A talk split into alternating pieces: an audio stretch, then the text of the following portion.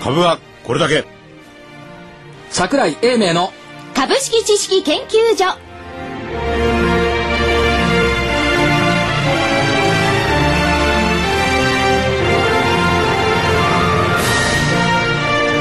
えー、皆さんこんにちは、こんにちはこんにちはえー、桜井英明の投資知識研究所のおー客員研究員かであります ラジオ日経の福井ですそして、えあ新人研究員の加藤真理子ですー、そして一応所長の桜井でございます。自分から名乗っていただきま一応しえた、ーありがとうございます桜井英明さんをですね、はいえー投資知識研究所の所長にしてですね、えーこれから番組をお進めていきたいと、はいえーこの時間から4時まで毎週木曜日なんですけれども、えーじっくり、えー番組、えーやっています何しろですねラジオ日経その前のラジオ短波はい日本短波放送55年だか54年の歴史の中で中でですねついにこれだけの番組ができたというね極めつき番組なんですよすごいですすね。ごいすごいですねなんか最初にそんな風に言ってしまうとですね、 ちょっとこうおお肩の荷が重いような感じがするんですけども、まあまあ、あの、力を抜いてね、えーあんまね、しゃかりきになってやっても知識はつかないし、で全然何にもやってなくても知識つくし、これ不思議なもんなんです、株式投資っていうのそうは。それ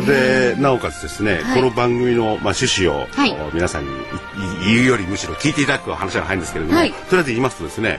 えー株式投資初心者あるいは上級者そういう、えーなんていうのかな分類があるかどうかわかんないんですけれども皆様にですね、えー例えば株を始めたばかりの人あ株ってこうなんだと。そうなんですよねなかなか取っかかりっていうかある程度のことがまあ最低ライン分かったとしてもそこから一歩踏み出すのにどうしたらいいのかなっそうていうところがあると思うんですそよれねだけじゃないんですわよかりました。それは誤解と錯覚の世界なんです。いきなりですか、でみんな難しいと思うでしょ例えば思い株ます式やったことない人って難しいと思うじゃないですか難しく感じているのは、はい皆さんが感じているのもあるんですけどもこれね一番悪いのは市場関係者が一番悪いんですよやたら難しく喋るでしょあの、その株式用語っていうんですそかうそれが、こう、分かったような雰囲気っていうか気持ちにはなってるんですけど、ええ実際のところよく分かってなかったりするんですよねしか。もね横文字が多いあ、多いですよ。横文字とかカタカナそう。だから、だから横道なんてアービトラージュとかなんとかとかあるんですよ。で、で、今はその、えーえーなんですか、初心者の方、はいだけではなくてですね、相当株式投資をやってらっしゃる方も、熟練された旗とですね、はいあ、こうなんだとですね、膝を叩く、ええあるいは頭を叩いてもしょうがないですけどね、そういうような中身なんですよ、これが。そうなんですそういうふうにしていきたいなとそうですね。はい、なんと言っても30年近く証券会に君臨と言いますか対応してますから私もはいもともとは証券会社に入ってええ株屋ですよ株屋 はい株株屋が所長になってしまいました所長になね株屋って皆さん嫌がりますけど証券マンって言われるようになってから株式市場はダメになってやっぱり株屋の頃の。屋さん株屋さんの頃の方がやっぱり株心もあったしまあちょっと限定された世界になっちゃってますけども、はい割と株式市場は堅調だった証券マンって言うとなんかなんかとっても小気味いい響きになってかスマらートな感じはしそうますよスね。マートになってから東京株式市場はバブル崩壊になっちゃった私が入社した頃はやっぱ株屋さんですよ金融関係者とかね、なんか言っちゃうんですよ。最近。それもですね、はい。例えばその私はもう今なきね日興証券という会社にね入ったんですよ、はい入る前にはねとそういえばラジオ日経受験したんです受験えー、そんな過去が。過去が大学卒業する時にラジオ日経受験して社長面接まで行ったんですけども、はい落ちちゃったから行くとこなくて日興証券という会社行ったんですよ、でも、それがね、今の所長に、そう桜井所長の。そうそう、はい不思議な演習なんですが、はいこれで、はい。証券会社入ったでしょ、はいで、ニコ証券という会社入ったでしょあえて個人、あの、個別の名前を出したのはなぜかっていうと、今の話に戻すとね、金融界のものですとか、いろいろこの証券会社ってなかなか言えないんですよ。え、そうですかむ嫌がられた。あーだからなんて言ったかっていうと、日光の桜井と申しますがっていうと、お客さんは、日本航空かってこう誤解するわけですよ。あー、響きは一緒なんですね。あるいはその当時、日本工業銀行とかね。あれは日本成功とかね。いっぱいあったんだ。まあ詐欺みたいな世界です けど。詐欺はですよ。いやいやでもねそういうことで、なかなかね、証券会って表に出にくかったところが確かにあったんですよ。だから、えーっと、多分お客様のところに行く、まあ営業やってましたからね、最初の頃ね、ピンポンと押して、会社名言わない。はい。単に桜井ですとかね。そういう、そういうこと。今はね、例えば日光なんとか、大和なんとか、野村なんとかとか言いますけども、そういう時期もあったっていうところ。へえ。しかも福井さんとは面白くてですね、はいえーしえー客員研究員福井さんとはですね、高校の学校群が隣だったんですね、たまたまね。それも何かのいや、そ縁れ、でしそれでだしょけうじゃないかんですよ。私の、僕のうちの前を通って高校に通ってたんですよ。あ、そういえば挨拶もなく通ってたって知りませんんよ、その こと。福井、福井主任研究員のことは知りませんよ、私。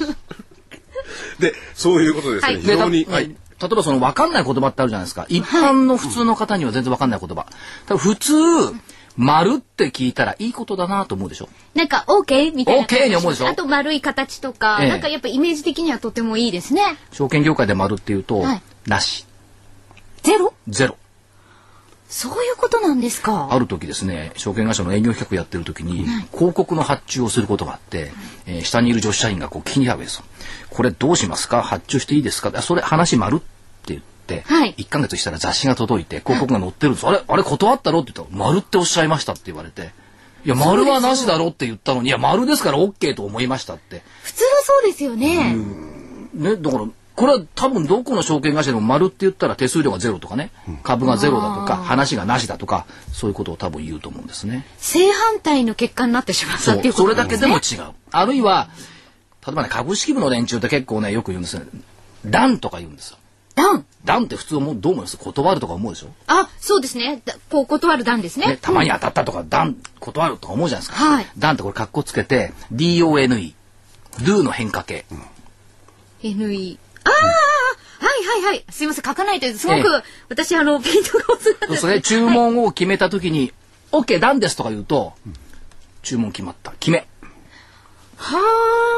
あ。ちゃんと決めって言ってくれりゃいいのにね、ダンって言われてもね、そうですね。そんなにあったかかくないよみたいなね。暖房じゃないみたいな。だ do, do のね、完了なんとか系って過去や完了形ってや過去完了つ形できてしまいましたってやつねああ、なるほど。で、成立してることなんです。そうまあ意外とその言葉だけでもわけわかんないでしょそれ足してがリクイディティだとかわけわかんないことがありますから、はい優しくで市場関係者がみんな難しい言葉使うから皆さんよくにわかんなくなるそうなんですよ。単純にねそういうことがつき単にくいですね純にすりゃいいんですよ、いや、ところがですねえ、所長。なんでございます桜井所長。はいあのー証券会社にね、はい電話でもかけて、ええ私これから株式投資したいんです。はいで、証券会社の人間はね、結構いいよ、その専門用語喋るんじゃないですか。はいこっちもその気になっちゃうじゃないですか。ならないでしょ別にわかりませんって言えばいいのに言えばいいのか。言えでばもいいなんか、あの、結構ね言いにくい時もあるんじゃないですかだ大丈夫です、はい向こうも分かってないで言ってるかもしれませんが って、専門家ですよね。あそれ誤解誤解あ、あそれ誤解と錯覚今日はいろいろ、あの、覆される。いや証券会社の店もう怒られますけど証券会社の店頭行って出てきた人に、はいえっ、と株のことを教えてくださいって言ってこうとうとうと喋るでしょ、はいでも本当はどうなんですかってどんどんどんどん質問していくんです本当はそうですか本当はそうですかってついついていくと、はい最後にはちょっと上司と変わりますって多分なると思いますでみんなほら質問しないじゃないですか意外と言われた通りにするじゃないですか、はいあそういうもんなんだとじゃあそういうもんなんだじゃないですか向こうも分かってないからこっちが分からない向こうが分かってることを喋ってくれるならばこっちも分かるっていうふうに思えば気が楽でしょ まあ、確かに。別にこの番組で証券会社で皆さんに足を運んでもらおうと思ってるわけじゃないんですけれども、そう思うと行きやすいですよね。で全然行き、全然言葉の使い方変ですよ。い行きやすいですよ。行って聞けばいい、話せばいい。ただですね、今証券会社あんまり株やる気ないですからね。あらら。投資信託売ったり保険売ったりしてますからね。株なんて買ったってつまんないですよ。こっちの投資信託しておきましょうよというセールストークになることが多いですけどね。それ、それはな、なんでですか手数料が違うから。あ、そうですね。株の手数料少ないし、あんまり儲かんないから、と証証券会社はみんな保険、投資信託になっちゃってますけども、でも基本的に証券会社はね、株売ったり買ったりするところからお話しするのがね、はい本当のところですから。で、この時間帯だとね、結構全国の証券会社の店頭でね、この話流れてるんですよ。ああ引け後だから、まだ。あ、そっか。うっ桜井ねえの、こんなこと言いやがっあて証券会社いじめてるとか言っていじめてませんから、私あの株のファンですから。はいだからみ全国の証券会社の店頭でね、はいあるんですよ。もうお客さんが集まっててもどうしようもない、ワイワイワイワイやってるお店もあるんですよ。ところが、閑古鳥が鳴いてて、ちゃんともう敷居でくくられちゃってて、入るのも怖いっていうところもありますけど、でもね、賑やかなお店もあるんですよ。なんかそういうところだと、ちょっと行ってみようかな、みたいな、何してんのかな、みたいなね、気持ちでね入れるような気がしますいけや、どそれでねね、。あの、話を横領では専門用語の今話をしてるんですけれども、あの、ある人によると、その、結構その、個人投資家もですね、はいやる気がいっぱいあるって言うんですよ。ええだから新聞なんか読むと、はい個人投資家が減ってるとかいろいろ出てんじゃないですか。ええその辺はどうなんでしょうかね。まあ、実際問題としては減ってるのもあるでしょうし、ただまあ今回130万人第一生命でできたんでしょうん、そうですよね。減ってるっていうことはないとは思うんです。ただし、株式で投資するお金を、例えば FX に行ってみたり、 えそれから外国投資、インドだとか中国だとかに行ってみたり、そういったふうな形には多分なってるケースは多いんじゃないですか。でも、株式を個別企業でいろいろ見ていくことの面白さ、それから楽しさ、そういったものが分かればね、はいえー株式市場をその難しいと思わないで、理解できるようになっていただけるんではないのかな、というふうに考えておりますけどね。い私やも本当はそうだなから、りたいですね。本当は楽しいんですよ株式投資、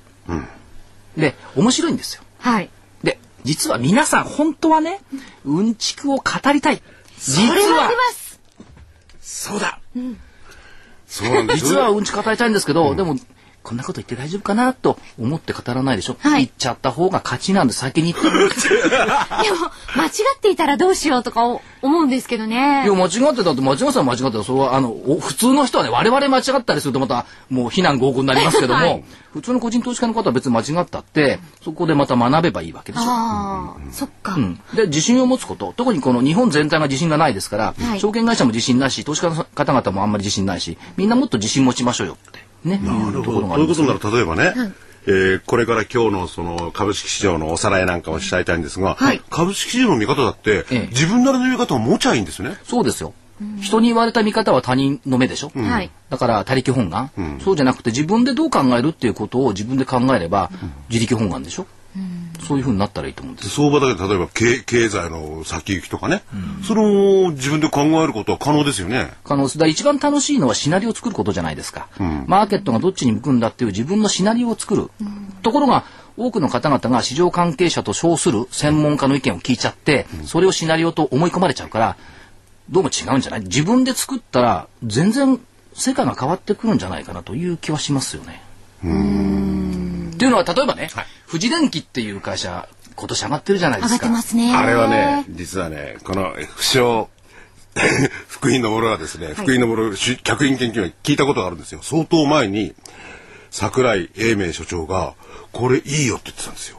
全然動いてない時ですよね、藤井去年のね、秋口ぐらいにね、言ってたんですけども、で、確かに上がりましたよ。でも上がったって言ったって、言ってた頃は150、60円ぐらいの世界。まあ今日300円手前まで来ましたけども、それでも3ヶ月ちょっとはかかってるわけですよね。で、なんでいいかっていうと、実際会って話を聞いてきたんです。スマートグリッドはこれからもう大変なことになる。あで、富士電機がどうのこうのっていう話じゃなくって、はいスマートグリッド、当時わかんないですよ。何スマートグリッドって。ーそうですね。その頃はまだそんなに聞かなかったですよそね。うで電力なんて東京だって日本だってもう電力こんなのあるんだから何も今更変えなくてもいいでしょうって言ったらいやいや違うんだよってスマートグリッドが世界を変えるオバマも言ってるしそれを日本で一番先頭を切ってやってるのは富士電機だよって富士電機の人に聞いたんですたまたまね。合ってるかどうかは別ですよ。みんな、だから日立もそう言うかもしれないし、はい投資も言うかもしれないけど、はい富士電機の人はやっぱそう言いますよね。で、聞いてみてたら、安値77円まで去年売り叩かれて、そこから戻り基調だったところ、でもやっぱりそれをリードしていくんだなっていうのを、話を実際聞いてきた。はいだそそうするとシナリオはやっぱスマートグリッドだなと思っていろいろ見ていくと、また今年になったからやたら日経新聞にスマートグリッドとかね、次世代送電も今日も出てきましたよね。そうですね。もう一面ですもんね。というのが出てきてるんで、それはやっぱり自分の目で見て、肌で感じる、耳で聞く、そういった世界ですから、あるいはいいんですよ、スーパーマーケット行って、キューピーのマヨネーズとか、サラダオイル、これ美味しいじゃんと思ったら、キューピー業績良くなったでしょ、だか良くなってます。私は、あの、 愛用者です。はいら。そういう目で見る、それから耳で聞く、手で触る、といったところからシナリオを作ればいいだけの話ですよね。それとおマーケットで出回っていることが全部が全部正しいわけじゃないですし、はいポイントがみんな違うわけですよねどこを見るっていうのが、そうすると例えば今日の日経新聞って何をポイントで見ます一面があってね。一面はスマートグスリマッード、トグリッドでした。全国5000世帯で試しますよ、それははね、ねあのー、大きく大きかったですね大きいですし、はい横っちょで日産ルノーダイムラー小型車を共同開そ発の辺はこう読んでいくわけほとんど反応してないですよね。まあ、スマートグリッド反応しましたけど、はいそれより今日の日本経済新聞で一番覚えておいていただきたいのは、こいつ、OECD。これは経済面何面でしたなっ何け面だったかな国際面これは14版、国際面の2面。ねあそうですね。はい。えー主要国は景気回復基調。いつになく OECD の見通しが、これでもね、大きく出てる方なんですよ。いつもちっちゃないんか記控事でえめですよね。そう OECD のまた、あの、記事って小さいですよね。でしょ、うんまあ ?IMF もちっちゃいんですけど、ええで、これだけ出てるのは珍しいんですけども、よく見てくださいよ。えー日米欧の短期的な経済見通しを公表したはい主要7カ国は景気後退を脱して中国やインドなど新興国市場に牽引され回復局面が続くと予測、日本について外需拡大によるゆ穏やかな緩やかな成長を見込んだ、ですよ、で日本の実質経済成長率は今年の1、3月期、前期比年率1.1%増。四六月期、これからどうだ、大変だ、4月天井だとか言ってる人いるじゃないですか。四六月期、2.3%。13よりも四六の方が上って IMF、ごめんなさい、OECD 言ってるんです。アメリカは個人消費の拡大で1、3月、四六月ともに2%を超える。これが OECD の考え。で、プラスして、ギリシャ問題があるんで、ユーロ圏は回復がやっぱりちょっと遅れますよ。で、これだけ見ときゃ、ということは、一番強いのがドルで、次が円で、ユーロはダメなのよねって、こういう話ですよね。それ以前に、景気は回復基調にあるんだって言っているところ、はいこれが定流にあるっていうことを覚えておいてほしいんですよ。で、ここまでだと新聞の記事になっちゃうでしょはい。新聞の記事じゃなくて、はい OECD の本部ってパリにあるんです。でパリにあるっていうことはヨーロッパ系の意見は OECD が代表してるわけです。はい。で IMF はワシントンにあります、IMF の見通しはアメリカの意見の代表なんです、だから OECD と IMF の方向は大体一緒ですから、違った時はヨーロッパの意見とアメリカの意見が違うんだなって見比べればいい、でヨーロッパは日本とアメリカ伸びるって言ってるんだから、はい日本とアメリカの株式は四六月四六月までは少なくとも景気の面からいくと堅調という読みをこれだけからできるからこの新聞今日はや高くないあ、なるほど。それでですそうねいう見通しができるということです桜井ね。英明所長のえーマイクを継ぎますとですね、はいこれは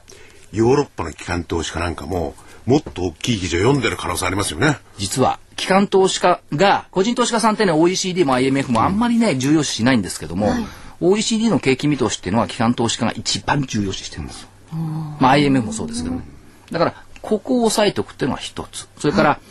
えーっと土曜日でしたっけ月曜日でしたかね、一面で出てたのがアメリカの企業は第二四半期増益にってこう出てるわけですよ。36%増益ですよ。すごいですね。で金融なんか200%近いんですよ。あら大丈夫なんですかそんな に一気に。そうそう。それがあるぞ。大丈夫なんですかとあそただね、去年が悪すぎた。 はいっていうところがあるんで、アメリカ企業儲かってるじゃないって思うでしょ。で、日本の企業これからはい業績発表してきます。経常利益ベースで平均するとどれぐらい増益になると思いますえアメリカは36%。さあ、日本はどうでしょう、マリちゃん。これがね結構驚く数字ですよ。えー、アメリカ36、アメリカを上回ると見ました。ピンポーン。50丸、丸だ、丸だ、丸だ、丸だ丸オでッすケーよオッケー。50%。大体の、えっ、とね、大和が47%増益見通しで、野村がね、52か57の見通しなんですよ。ということは、はい去年に比べて5割伸びる。すごいことですよね。だこの OECD の記事読んだだけで、これだけ語れるんだから、はい証券会社行って、あんた今日の OECD の記事読んだって言ったら、10分ぐらい営業マンに説教できるでしょ。おー。説教とは説教とは言わないけど。 いや専門家相手で説教したい。ね。 うん。説教っていうかね、お話ができる。そうですね。たった、たったこの記事だけですよ。はい。そう考えるとそんなに難しく考えるっていうか、ことじゃないんですね。はい。。全然難しくないです。ただし、今日日経金株が安く終わりましたよね。はい。えっと、え今日はですね、えー、大引けが124円63銭安の11,168円20銭ですね。まあさすがに調整をしましたかはいっていうところですけども、銀行株は比較的しっかりしてましたよね。まあマイナスのところもありましたけども、はい三井住友だとかね、えーまあみずほちょっと安かったのかな、そういったところありますけども、どう思いますなんで銀行株上がってるんですか、これがまた不思議でしょ、はい。でこれね誰もあんまり解説できてないんですよ、なんで上がってるかっていうのは、で多分ですね、えっと言われてることは出遅れ物色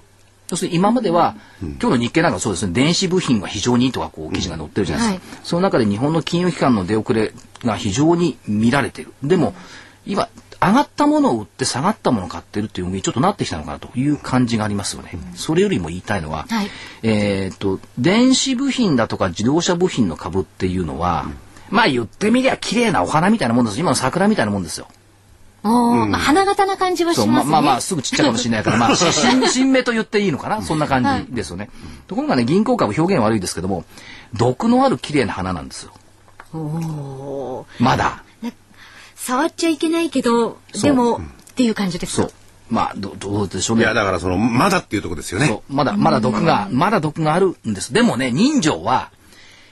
恋愛でも、花でも、はいなんか毒のあるある方になびきたいなっていうところ、福井さんありませんないですないですかそれ、それじゃ話が終わっちゃうじゃないですか。ああありますじゃあでもあの、うんこう、真ん中に落とし穴があると分かっていても、そうこう自分の理想とする女性のとここっちに惹かれさちゃう行っってていうみたら、それ分かるいようや、なだか気がらしますそれも一つ。つだし、もう一つ株式投資をやってらっしゃる方だとね、はい毒があるからこそ、今買っておくと、みんながね、多少売るけれども、その悪抜けとかなんてやつが来て、ドンと上がるんじゃないかと思ってる人いるんじゃないですかね。あー多いと思いますよね。それとね、あの、日本の投資家さんやっぱりね、銀行株好きなんですよ。持ってますから。好きって言っちゃ問題あるかもしれないですけども、気にかかる。だから上がってくると、えー、三井住友上がってきたとかね、それからみずほなんかあんな増資やってますからね、やっぱ持ってる方多い。上がってくると、投資心理がちょっとずつ温まってくる。それからトピックスに影響度合いが高いですから、トピックスと日経平均とありますけども、はい株が本当に上がったなと思うのはトピックスが上がってこないといけない。日経平均は255しかな、あ、225銘柄しかないですから、これはもう数字ですからね、単なる。日経平均上がったって、私の株は上がってない。ね、日経平均上がっても私は上がってない。でもトピックス上がってくると私の株も上がってきたと。このね、違いがあるんで、ところがマスコミはまた悪くって、日経平均しか言わないんですよ。トピックスめったに言わない。ですね。でも全体を見るならやっぱりトピックスですよね。トピックス。だからトピックスが1000ポイントを昨日回復しそうなところまで行ったんですけども、ええまたちょっと止まっちゃった。そうですねで1000ポイントを回復すると何が起こるかっていうと、リーマンショックのところまで戻るんですよ。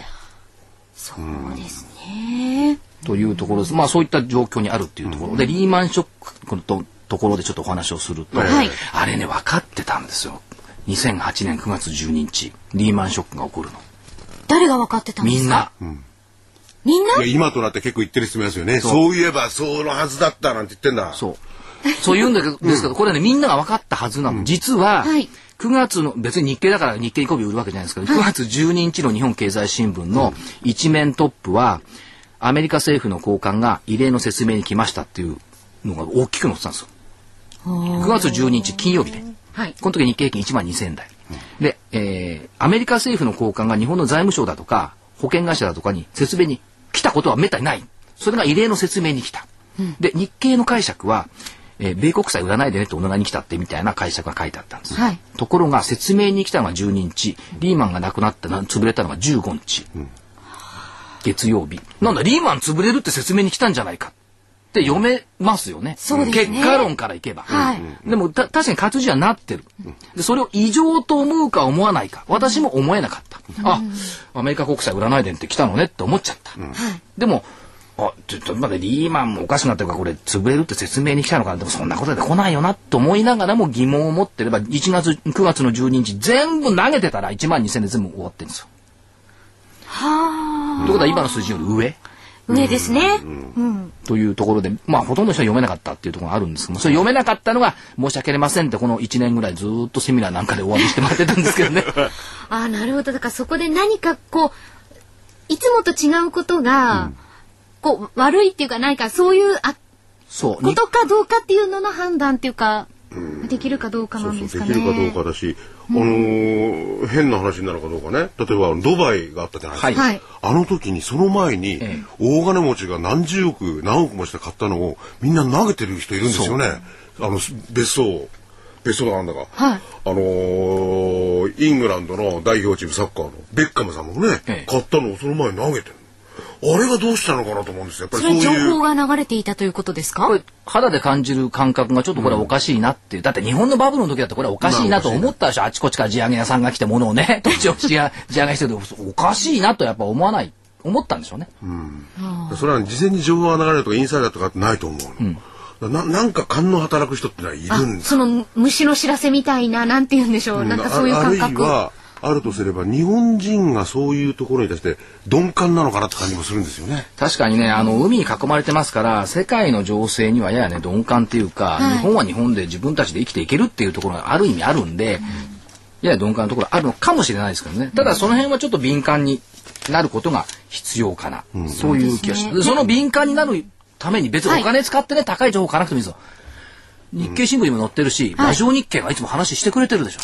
いや、ラジオ日経桜井よいしょ所長が桜井所長がよいしょお互いよいしょをし終わったところでですね、ここで、はいえー、時間もね、本当に、あの、54時まであるんですが、はいちょっと今日はいろいろお知らせなんかもあるんで、はいえー、来週の見通しに、それとも、あ、そうだ、ファーストリテイリング。そうああーそうですよ。そうなんだ。はいまた質問しちゃおうかな。良かったでしょうか悪かったで僕しちょょっうかと用がありますね、会いやい話。やいやいや。今度はどうぞええ、主任研究員がお答えください。ファーストリテイリング、えー第2四半期の売上高、これは4700飛び9億円。前年、第2四半期は3574億円でしたから、31%増。営業利益998億円。えー前年同期698億円ですから43%増、経常利益965億円52%増純利益553億円55%増、何のことがないあとてのも。ー、ないですね2桁増益じゃありませんか今月のやつはちょっと良くなかったですよね。あの月次の既存手売上高ね16%減という、まあ3月は良くなかったんですけどもしかもはい。通期の連結業績予想はい。情報修正ですあ情報修あ、強いですね。えー、売上高8200億を8340億経常利益1255億を1345億純利益675億を710億円、35億円乗っけてきましたえー、と第二四半期を考慮し連結の売上高営業利益を増額といったところですね、いいじゃありませんか、いいですね。まあこれだけしかまだ決算端子しか見てませんから中身ちょっとどうかなっていうところあります今日ファーストリテイリング5番一時高いところもね全倍安かったですけどねありましたからねやっぱり日経平均に対する影響度合いが高いというそ意うで味すでねはファーストリテイリング、で去年はねファーストリテイリング今頃失敗したんですよジーパン売ったでしょはいはい。カラージーンズでやたら宣伝やってたでしょ藤原紀香使って、でねとっても足がほっそり見えるカラージーンズに見えたんですけども、あれねみんな買わなかったんですあれはモデルが藤原紀香だからほっそり見えるけど私が履いたらもんぺになっちゃうって言って売れなかった あ、そういう効果ありますよね。ありますよ。そんなね、買う方だってバカじゃないからね、私と藤原紀香はね、スタイル違って分かるんだ。あとは実際試着するじゃないですか。その時に、あれ想像してたシルエットと違うそうっていうのの度合いが大きかったんじゃないですかね。やっぱりその通りになる体型の人ってね、めったにいらっしゃらないじゃないですか。だから、うん、やっぱり違うけど、この辺で手打とうかな、仕方ないよなって思えるかどうかのところですね。買う、買わないは多分。そうだ私たちが見てるおおいい色のジーパンだこれあピンクとかブルーとか売れるようだなと思ってたら売れなかったのはそこにあったんですよ、で意外とでも笑っちゃうのは成田のお店で買う人が多かったって国内で履けないから海外旅行行く時に持っていくっていうでも本当にカラフルだから、旅行とかにはいいですよね。あとね今売れてるのねスタイルアップっていうね、はいインナーこれがね福井さん好きですよし上からねは上からこうかぶるんじゃないの、ええ下から履くのそれななんですか、それは。上かパンらじツ、パンツじゃないですか。ゃキャミソールキャミソールってわかりますか上です下上でにす下にえあ上に着る ではい。かキャミソールっていうのがあるんですこう色っぽい下着が詳しいですよね、所長。いやファーストリテイリング研究してますからそうそうですよあなんかそれを下から履いてるんですか上下から上履く下から履くんですよでねズボンっていうかねショーツっていうのかな、それもあってショーツはもうほとんど売り切れやっぱりこう、お腹を抑える力があって、ヒップアップですよ。ああ、下から履くって、下の肉を上に引っ張り上げる。上上からかぶったら下に行っちゃうから下から履けばほら上に来るじゃないですかは多分それだけフィットするっていうこともあるんでしょうね。そう上からだと、それだけフィットするものは着にくいですから、やっぱ下かなら。るほど。で、腰のとこもちゃんとくびれて、ある女子アナさんがこんなにくびれましたって言ってましたけど、本当にすごい、もう、あれ結構人気あるんですよ。それがやっぱり多少反映してきたのかな。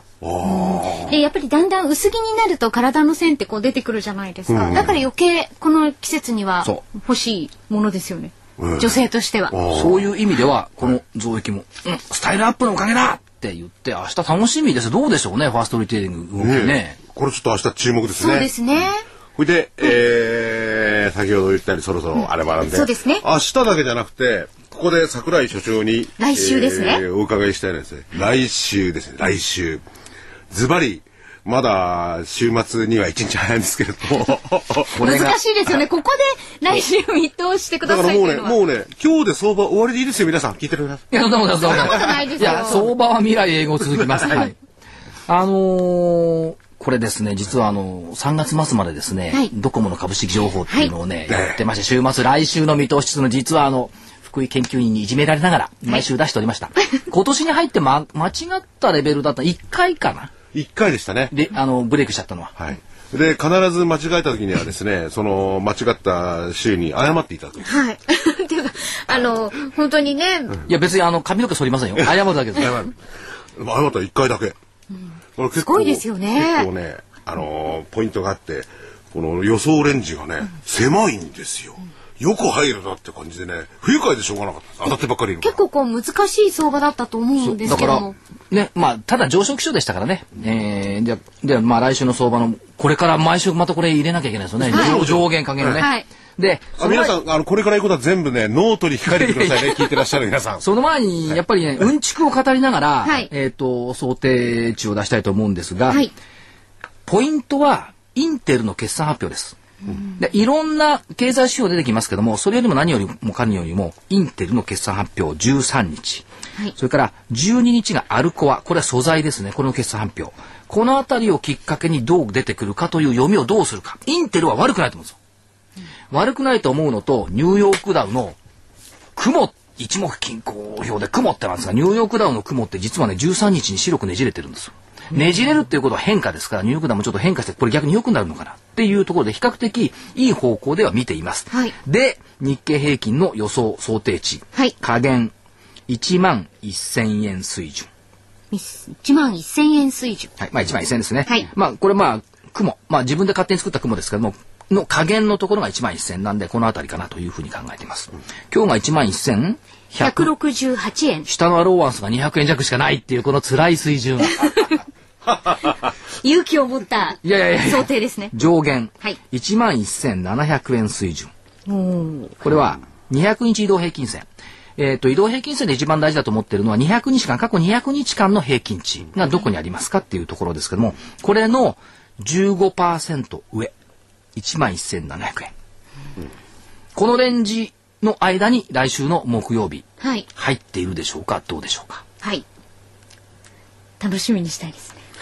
えーと、下が1 1万万、日経平均1万1000円、上が1万1700 700円円。そして、まだ木曜日ですが、今日の引け値が1万1168円。だから下のアローワンスが200円弱、上が500円弱。でね、ボラティリティが低い。要するにベロ、ボラ、ベロ、ベラティリティ。ボラ、ボラティリティ。横文字使うと分からなくなっちゃうんですよ。だから今言おうとしたんです。ボラティリティってのは変化率、変動性、どの程度動く許容範囲があるかっていうのが、これ日経新聞に毎日載ってるんですよ。で、日経平均先物っていうところで株式欄に載ってますから、225先物の HV っていうのと IV っていうのが載ってます。はい。 HV っていうのはヒストリカルボラティリティ過去20日間の動きから見た変動性、はい。 IV っていうのはインプライドボラティリティ本来その日経平均が持っている変動性の可能性本来持っている可能性、こういうふうに日経も書いてくれないと分かんないそのわからない HV とですか IV とか書いてあってもね、はい HIV エイズだと思っちゃいますからね、うん、いや、本当そうですよだね。から HV と IV で HV 一人過去の変動性でいくと今11ポイントなんですよはい。でこれは去年11ポイントまで下がったことなかった、要するに株価そんなに動きませんよって言ってるわけです、だからインプライドの方本来その銘柄が持っている変動性の方はちょっと上がってきて今28ポイントまで来ました、まだでも低いところっていうところですからあんまり大きな変動はね今日の100円も動いたっていうのは結構動いた方なんですよそうですね。はいだまあ、こっからどっちかに大きくブレイクしてくる可能性があるでしょうというふうに考えてもうもうそこまで来てますよ。で一番直近の底っていうのは2005年の7月その後何があったかというと小泉総優勢選挙があってバーンと株上がったんですけどもあの時がね7.0ポイント。今11.2ポイントかな、というところ、まあ、そこにほとんどもう近づいてきてるということは2005年優勢選挙のとこは上に上に上っ離れたその前の仕組みだった、今下か上か分からないがどっちかに動く仕組みの状況であることは間違いない、っていう状況に今来ておりますから、これは日経新聞に毎日の乗っかってますからボラティリティっていうのは見ておいていただければいいかなっていう思い,、思いますね。それでですね。何でしょうそのどっちに行くか分かんないじゃないですか。はいこれに関しては今後、所長のですね、はいえー、どっちだっていうのを聞きたいんですけれども、ええこれは責任問いません。外れちゃっても、どっちに行く可能性高いんですか本当分かんないんですかこれ。私もプロですから、はい。はい。ええ私は上の可能性が高いと思うっていうのは、さっきから言ってるように、例えば OECD の経済見通しははい、いいですよね。回復基調ですねだから日本の企業業績いいですよね、はいそれからアメリカの企業業績いいですよね。もっとすごいのは、中国の GDP って11%とか言ってるでしょ。2桁まだ伸びてる。インドの企業業績もいいですよね。と残るは、ねヨーロッパだけじゃないですか、ダメなの。まあ、ブラジルもちょっとあたふたあたふたしてますけども、ということは中国アメリカをお短所とした日本の経済っていうのはまだ伸びつつあるねで国内企業50%増益しかもビビっている為替90円台ユーロも120円台半ば、ということは為替の影響度合いも少ないですね、というところを見ていくと、上になる可能性は高い、6月ぐらいまでにねいや、それでね、長期の見通しなんかでも、はいえー桜井英明県所長ですはですね、結構ね、大方と違った予想をするんです。それが当たるんです よ。当たっちゃいけないみたいですね、いや、その6月ってそれほど長期じゃないですけれども、ええでも結構皆さん6月ぐらいまで同じようなこと言ってますよ、他の方も。そうですよね、うんそっから先じゃあじゃあそれ最近みんな言い始めたんですよそうそうそうでしたっけ すいませんけど、去年の12月にそんなこと言う人誰もいなかったですそう去年12月はいなかった。確かに最近かもしれない。最近でしょ最近の、もうみんなね、あの、収支を変えたようにね、1万2000円とか当たり前に言い始めましたけど、年末なんかはみんな7000円とか、だって、二番底とか、それこそね、だってもうつ一回いこの間まで2番底って言った人はそうですどよねこ行っちゃったんですかって市場関係者謝らないですからね。あ、そうですよ。謝らないですね。そう、2番底って言った人が唇のこのね、乾かないうちに1万2000円って、そりゃないでしょう。やはい。っぱりね、だいたい趣旨一貫して強気を述べてきたのは、あの武者さんと私ぐらいしかいないです。いや、でもその、あの、収支がよしたやつのじゃなくて、方の名前をこの大声で言いたいですけど、よくないですね、あんまり えね。あの、それはそれはしょうがないですからね。しょうがないですね人それぞれ相場感ですからね。でもね、これがね、去年の12月の時にね、この辺の、同じこと言ってたんだよ今言ってるのとさ、桜井所長は。で、ラジオ日経のと、はい特番で、武者さんと私と強気派でいたんですよ。はい。で、武者さんその時は1万5千って言ってたの。最近武者さんで出資買いして1万4千って言われて ちょっと弱くなっちゃったかなと思ってですけど ね。だでもね、マーケットにあるね、アノマリーあって、M さんの強気ってのがあるんですよ。武者さんが強気を言うと株が下がるっていうのは去年までね、アノマリーだったの。で武者さんが1万5千って言った後に1万4千したっていうことは、ちょっと強気から、ちょっと1000円だけ、ね、おまけくれたから、だから12月から株強かったんじゃないかっていうね。単なるアノマリー。武者さんに怒られちゃえばそんなこと言ってると。私はそんなこと申し上げておりませんとか言っちゃいますから。あとね、マーケットで大事なのははい、二、つの視点というのを持ってください。二つ。皆さんどうしても、買ってる方は買い一方の視点。売ってる方は売り一方の視点からマーケットを眺めがちです。はいでも、マーケットは売る人がいて、買う人がいて初めて成り立ってるんです。ということは、私が買い方だったら、買ってる方の視点からしか見ないから、全部バラ色に映るわけですよ。いろんな数値が。はいでも、売ってる人から見ると、バラ色に映んないかもしれない。そうですねだから、売ってる人から見たら、今のスマートグリッドはどう映るんだ。買ってる人から見れば、あスマートグリッド、賢い総力電電電力送電網っていうのは、世界にこれ出ていくんだからいいじゃないかって映るじゃないですか。売ってる人から見ると、何がスマートグリッドよってこんなもの今まだ収益化してないんだし、先のものだから、今期待感だけで買われてるだけだから、いつかは化けの皮が剥がれるでしょうっていうのは売り方の目なんです。だから両方の目で見て、どっちのウェイトが高いですかっていうふうにしないと、はい一方通行になっちゃうから、ね、だから恋愛でも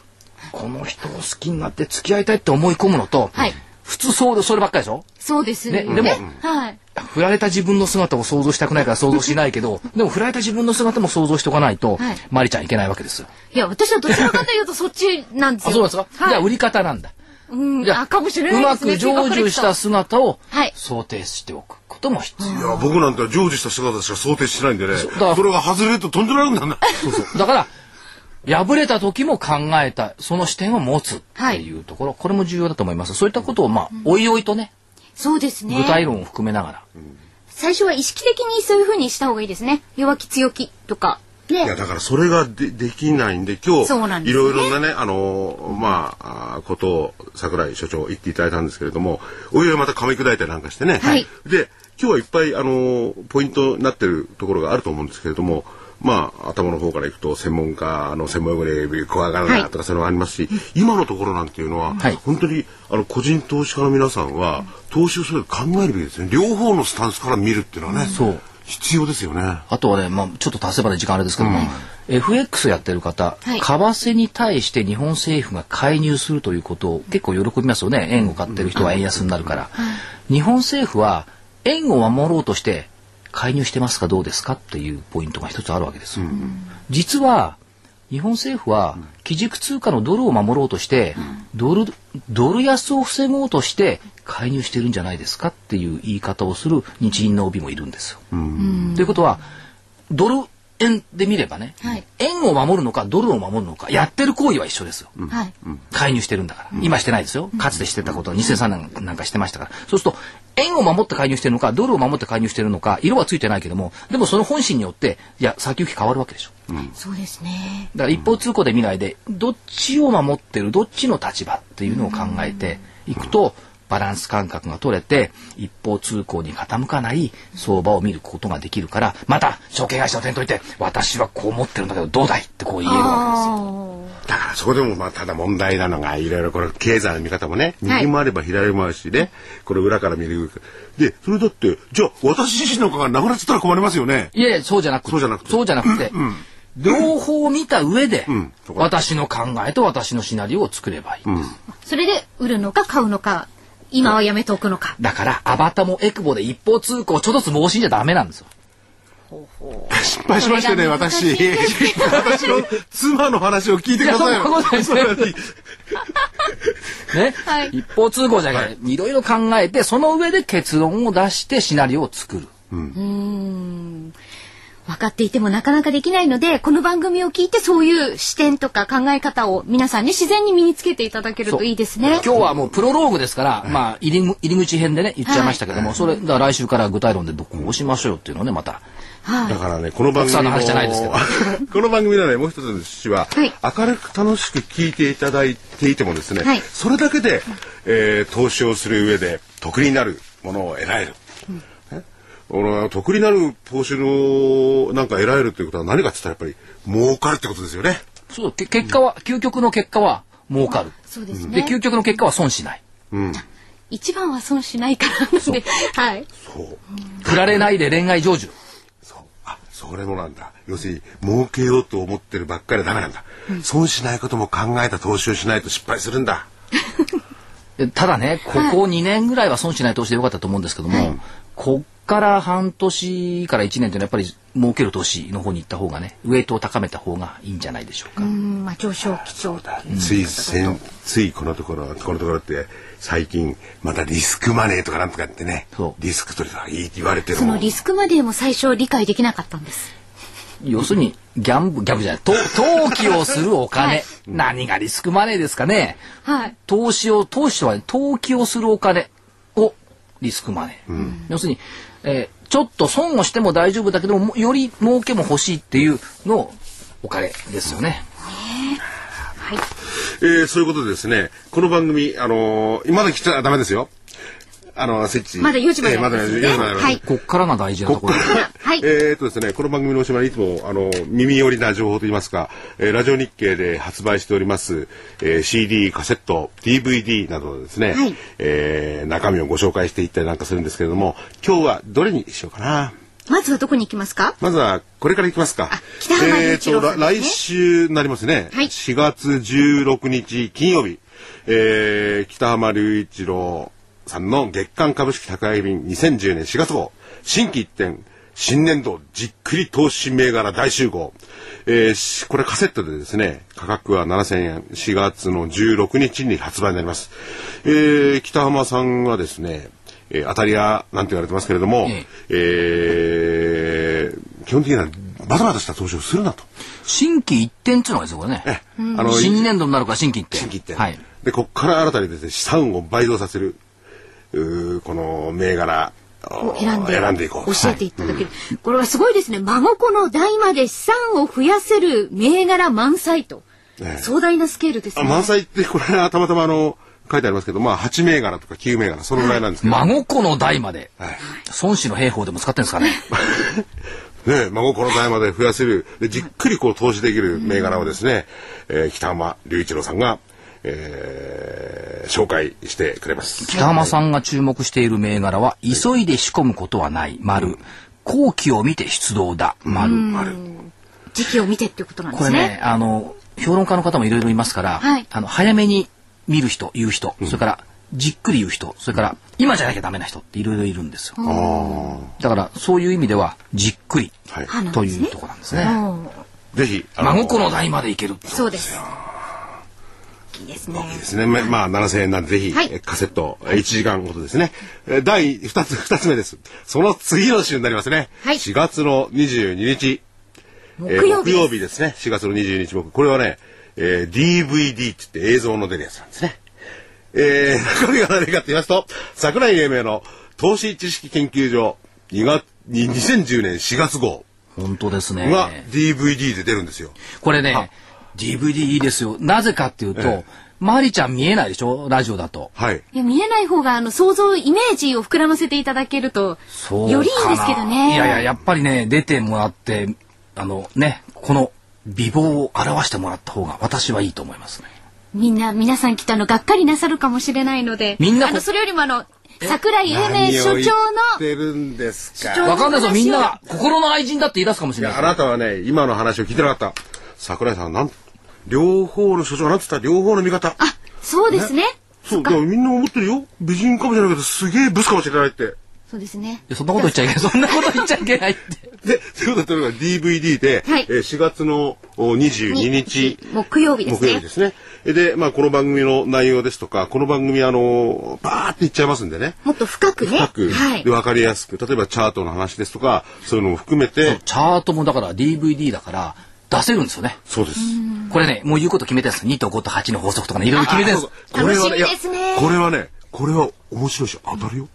二と五と、これはね、あの DVD 撮ってて、こそうこれ番組 DVD 言わないそうそうそうだからこれ、こんな言ったらダメですから、言わない言わない大丈夫です DVD 売れなくなっちゃいます。はそれで、なんか DVD なんですけども、まあ僕も最近ね、こう、年を取ってきて目が悪くなって、はいでそういう方に分かりやすくね、ちょっとあの、言葉も多くしてやってね。はいうんうん耳で聞いても分かりやすいような DVD の作りにします。それで、えーそれは8400円。はいえー4月の22日発売ですだね。からこっちはあれですよ、DVD だから、あの、はいチャートの紙芝居とかね。ああそれー、はからい。経済指標の紙芝居。まあ、チャチャート紙芝居ですから、あれをね、チャートって思って信じちゃうから裏切られるんですよ。チャートは紙芝居と思って。昨日までのことは全部載ってる。